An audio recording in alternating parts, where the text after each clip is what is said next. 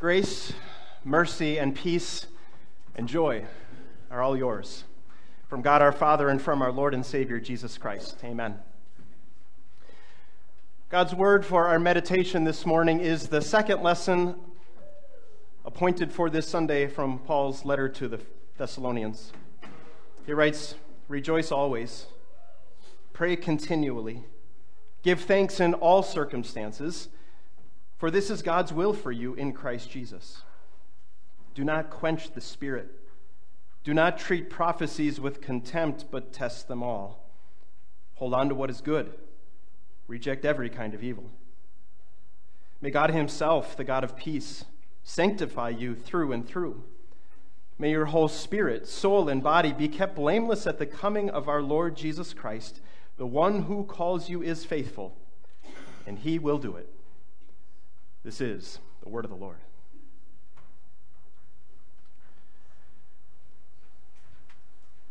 Does God want you to be happy? It's a question maybe you've heard people ask before. Right? Does God want me to be happy? And it's, a, it's something that people sometimes say in their life. Like, God wants me to be happy, and it's to, to justify something that they do or decision that they make. I, I'm going to take this vacation because God wants me to be happy. I'm going to make this big purchase because God wants me to be happy. But sometimes maybe it's also to justify a sin we're committing in our life. Oh, God's not real serious about that. He wants me to be happy, right? And make this decision and, and live like this. Right? This idea of happiness and, and God wanting us to be happy is can be one that we get ourselves in some, some bad spots, using it to justify things we do in our life. Uh, now, is it true God wants you to be happy? Sure. Okay. But I think God wants something more than just happiness for you. What He wants for you is joy. And there's a difference between happiness and joy. Happiness, the word happiness comes from the word happenings. It's a feeling you have because of things that are happening to you or around you. That's what happiness is. It's, it's an outward thing based on your circumstances. It's a feeling, it's an emotion. Now, does God want you to have happy feelings and happy emotions? Sure. But God wants you to have joy. And joy is, is not the same as happiness. I know we often use those words interchangeably in our, in our uh, English language, but, but they're not the same. Joy is an inner thing, it's not outward. Joy is, is not based on your circumstances, joy is not based on what is happening to you. Joy is what I think I like to refer to or think about as a a heart that's happy, a soul that's happy.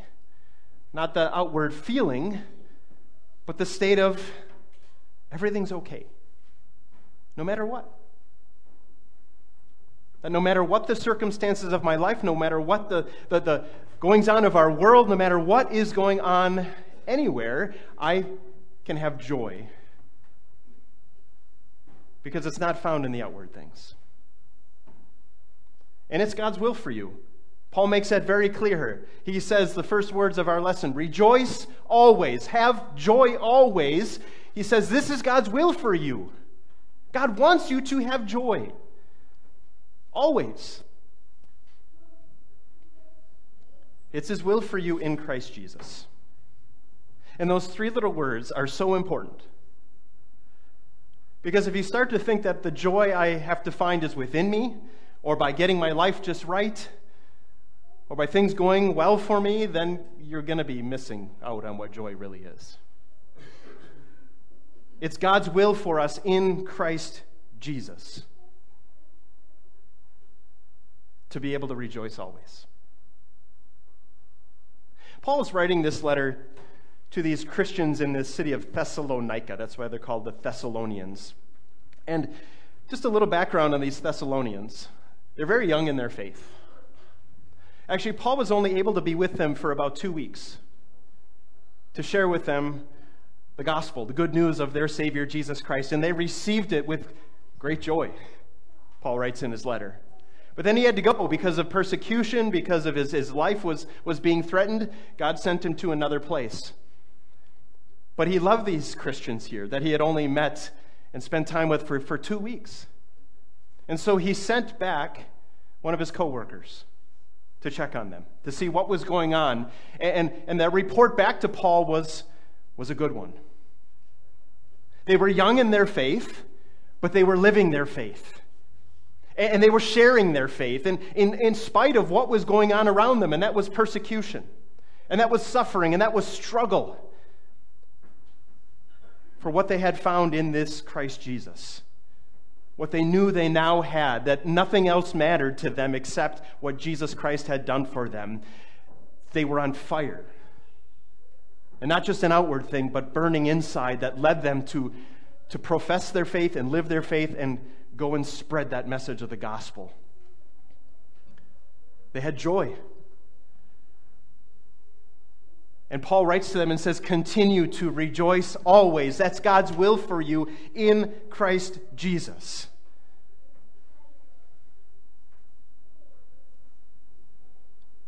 Joy is not about what happens to you. Joy comes because of what happened to another for you. You are able to have joy always in Christ Jesus. In just a week, we're going to look down into that manger again and see there God in flesh.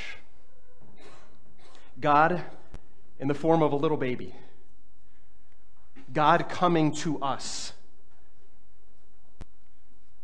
What we're going to see as we go through the rest of the church here, we're going to see him grow up and, and live a life of perfection, to perfectly love his Heavenly Father and to love his neighbor in thought and word and deed. We're, we're going to follow him through to, to a cross. That the writer of the Hebrews says, for his joy, that joy set before him, he was willing to endure, to endure the scorn and the shame and the suffering and the pain of that cross.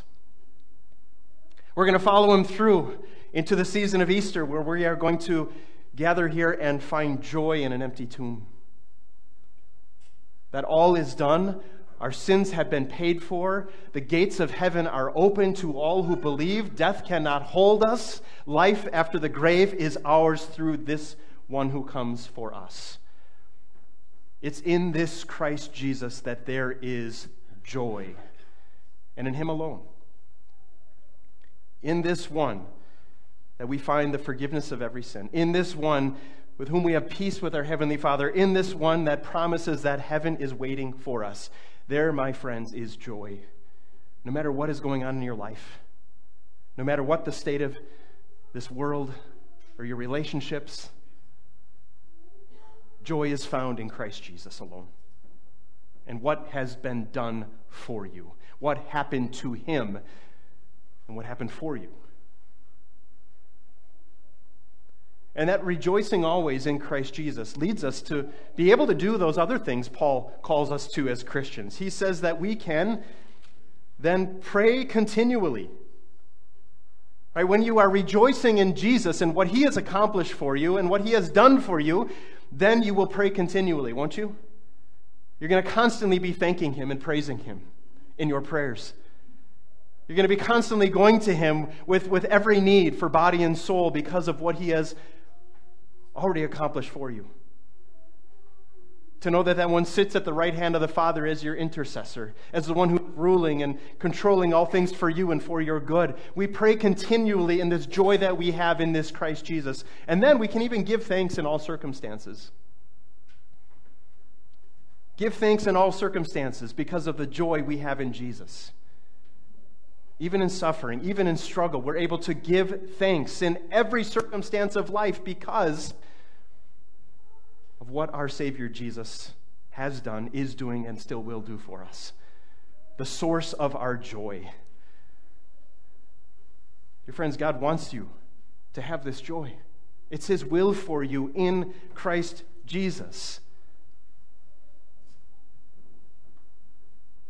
Maybe you're not feeling the joy. Maybe, maybe you're wondering, I want that. I'd love to have that. And maybe the, maybe the problem, actually, likely the problem, the reason you don't have that joy in Jesus, that, that you're being too controlled and, and, and your, your feelings are getting the better of you, or, or, or the things around you are causing you to feel joyless, is because you've been quenching the Spirit. You've been treating the prophecies of Scripture with contempt. That's what Paul writes to these Christians, that he writes to you and I today. Don't quench that spirit. Don't treat those prophecies, those words of Scripture with contempt. If you're struggling with joy, if you're struggling with that, that inner sense of, of happiness and, and, and peace, no matter what is going on around you,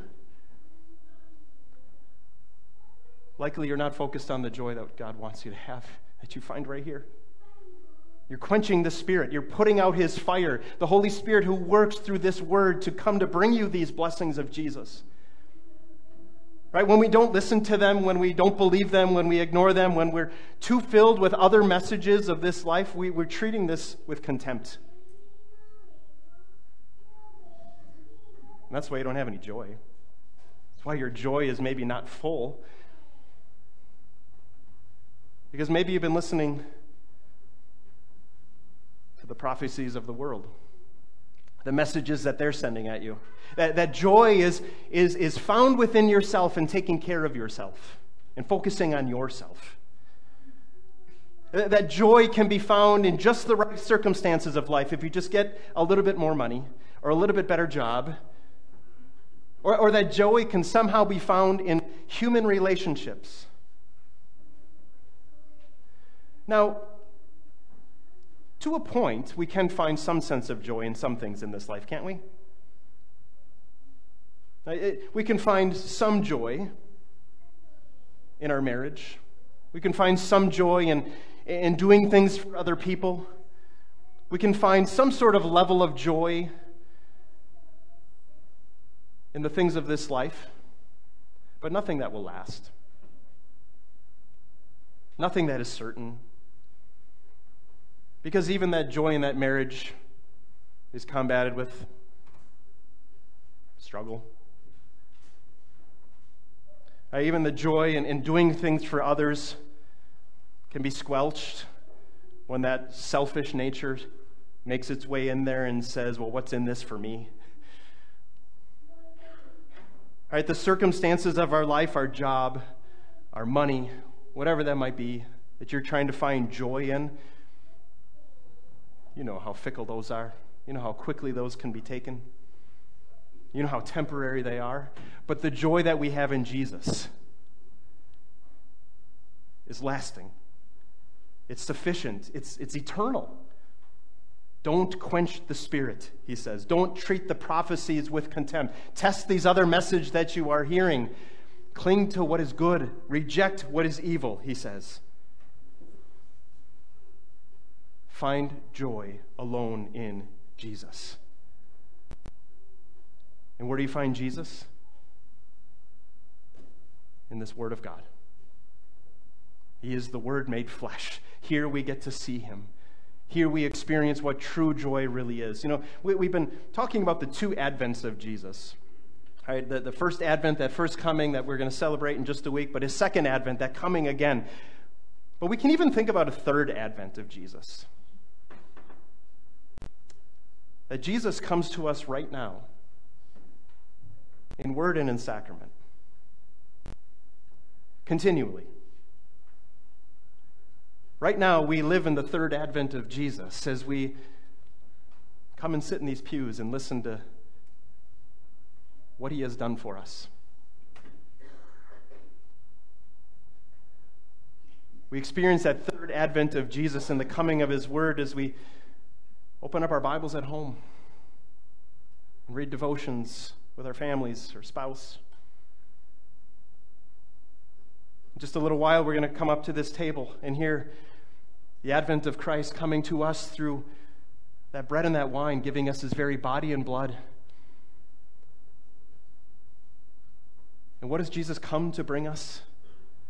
What does Jesus in this third advent through word and sacrament desire to continue to fill us with? Yes, forgiveness of every sin. Yes, peace with our Heavenly Father. Yes, the promise of an eternal life waiting for us. But joy. A joy filled life and heart and mind. It's not something you have to seek out, it's not something you have to search for. It's here. And God Himself gives you this joy. This is the way our, our lesson ends. Paul writes, May God Himself, the God of peace, sanctify you through and through. May your whole spirit, soul, and body be kept blameless at the coming of our Lord Jesus Christ. The one who calls you, He is faithful, and He will do it. You see, God is working that joy within you. God is giving you that happy heart, that happy soul as He continues to sanctify you. That, that word sanctify means to, to cleanse you, to make you holy, to make you more in His image. And He does that through these means of word and sacrament. Here He is working in you to mold you into His fashion, to find in Him alone what your heart is longing for that peace and that contentment and that satisfaction and that joy found in Him alone. And to know that someday you will get to stand before your Lord Jesus Christ, blameless, holy, in His presence, to experience that eternal joy forever. God is faithful to these promises. God will do it. Here it is. Right here, this is where He works. This is where He fills you with a life of joy no matter what is going on in your life, no matter what you do, no matter what you're experiencing, there is joy found in Christ Jesus alone. It, it, this joy is not based on, on, on your past. Right? That your, your, your past, your, no matter what's in it, how bad it is, cannot keep you from that joy. Uh, the, the present that you're experiencing right now. Maybe that health diagnosis, or that small bank account, or that trouble in that relationship, or, or that struggle with addiction, or that mental health struggle, whatever it is you are going through right now, presently, in Jesus, there's even joy found in those. And, and the future, no matter what it might hold, as unknown as it is to you, yes, joy then too, when that joy is found in Jesus. In Him alone is a joy filled life and heart and mind. In Him. And in the view of the two Advents in which we live, we, we have that joy, don't we? We have to have that joy. Because we look down to that manger and we see joy come to us. Right? We look forward to that coming again and know that of that eternal joy that we will get to, to experience. And right now, in between those two Advents, He longs to keep you in joy and fill you with joy. These Christians in Thessalonica were young in their faith. They were struggling with persecution, all these reasons to give up on their faith, to give up on Jesus, to give up on the gospel, but yet they were living their faith and they were sharing their faith. And how can we not to? You see, because this, this joy is not just meant for the few of us here. God desires, it's His will that all would know His joy. And you've got another opportunity coming up next week. All right, we're going to sing on Christmas Day our closing song, Joy to the World. It's not joy to the few of us, it's joy to the world. This is joy that God longs for the entire world to have. And the world has been looking for joy and searching for it in all of the wrong places. You know what that's like. But you found it. You know where it is. And now we get to share it. To share where only true joy can be found. Those who are missing out on it, we get to proclaim joy to the world. A joy filled heart, a joy filled mind, a joy filled life in Jesus. It's yours. Now go and share it. Amen.